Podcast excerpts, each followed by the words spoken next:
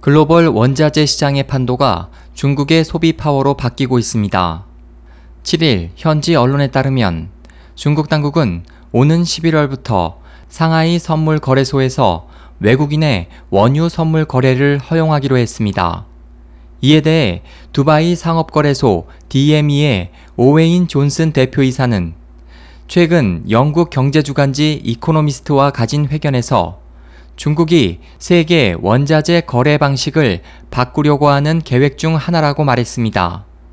각종 원자재 수입항인 랴오닝성 달에는 상품 거래소를 출범한 지 2년도 안 돼 세계 최대 철광석 거래소로 자리 잡았습니다.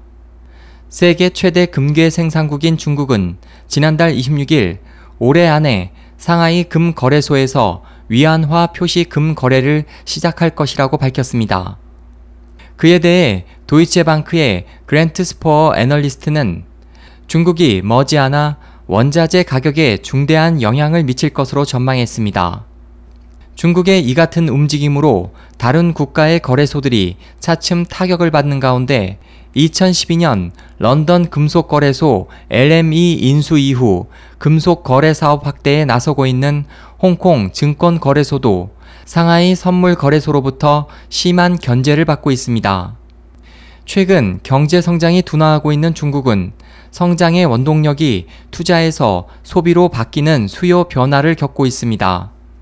주택, 인프라 건설에 주로 들어가는 석탄, 철광석, 철강, 알루미늄 수요가 점차 줄고 있으며 이 중 특히 석탄이 대기오염에 대한 우려로 소비가 급감했습니다.